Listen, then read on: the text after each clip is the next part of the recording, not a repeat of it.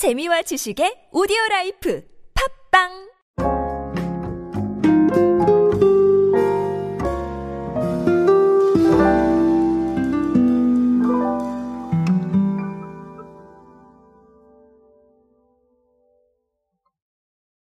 자, 오늘은 단도직입적으로 소재를 말하고 시작을 하겠습니다. 오늘은 사이다 이야기를 할 겁니다.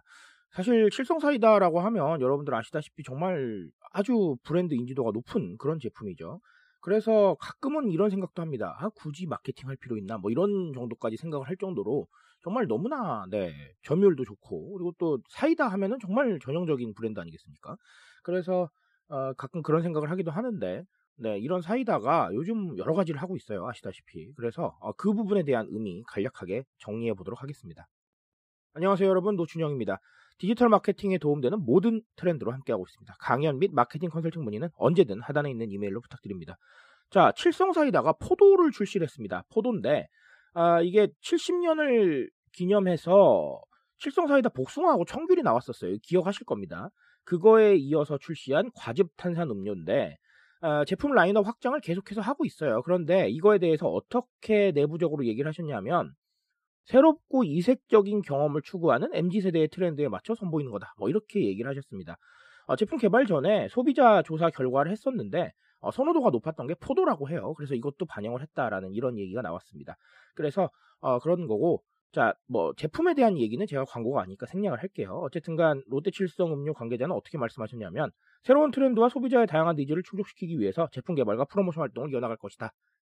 자, 이렇게 말씀을 하셨습니다.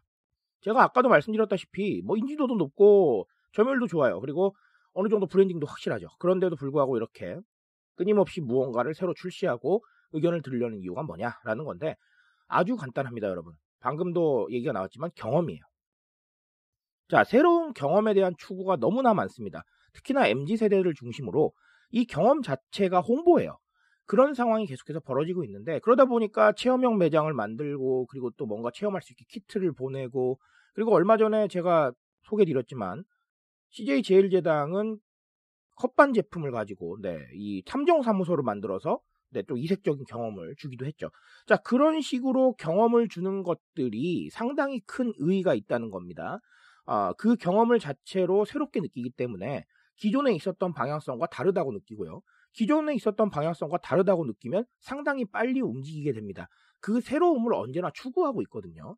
레트로가 굉장히 큰 바람이 부는 것도 결국은 경험해보지 못했던 것에서부터 새로움을 느끼기 때문입니다.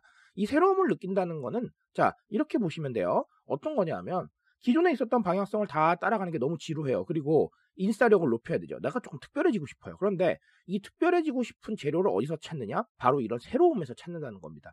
그렇기 때문에 무언가가 새롭다고 느끼면 굉장히 핫하다고 느끼고 굉장히 힙하다고 느껴요.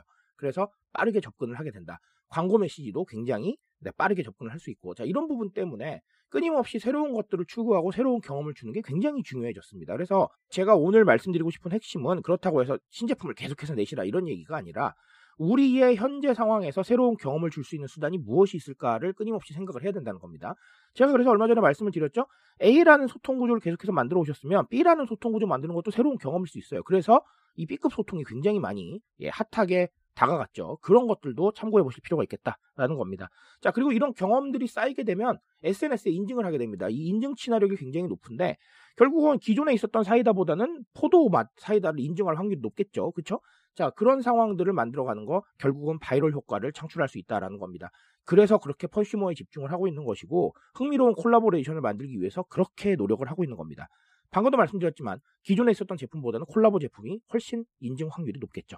자, 이런 것들 때문에 끊임없이 SNS에서 viral이 될 수가 있고 우리가 바이럴 해주세요, 공유해주세요, 좋아요 눌러주세요 이렇게 얘기하지 않아도 알아서 공유할 수 있게 만드는 알아서 좋아요를 누를 수 있게 만드는 구조. 자, 이런 새로움과 신선함에서 찾아야 된다라는 겁니다. 자, 제가 언제나 말씀드립니다. 이제 억지로 바이럴 시키는 시대 끝났습니다. 아무도 우리 걸 공유해주지 않아요. 공유해달라고 해도. 자, 자연스럽게 공유하고 내가 공유하고 싶어야 공유합니다. 자, 이 부분을 반드시 생각을 하셔야겠다라는 겁니다. 자, 그래서 오늘 칠성 사이다 사례로는 첫 번째 경험 이야기 드렸죠. 그리고 두 번째는 경험이 SNS 친화력이 좋다라는 거. 자연스러운 바이럴에 기댈 수 있다. 자, 이 부분 반드시 체크하고 넘어가셨으면 좋겠습니다. 오늘 이야기는 여기까지만 드릴 수 있도록 하겠습니다.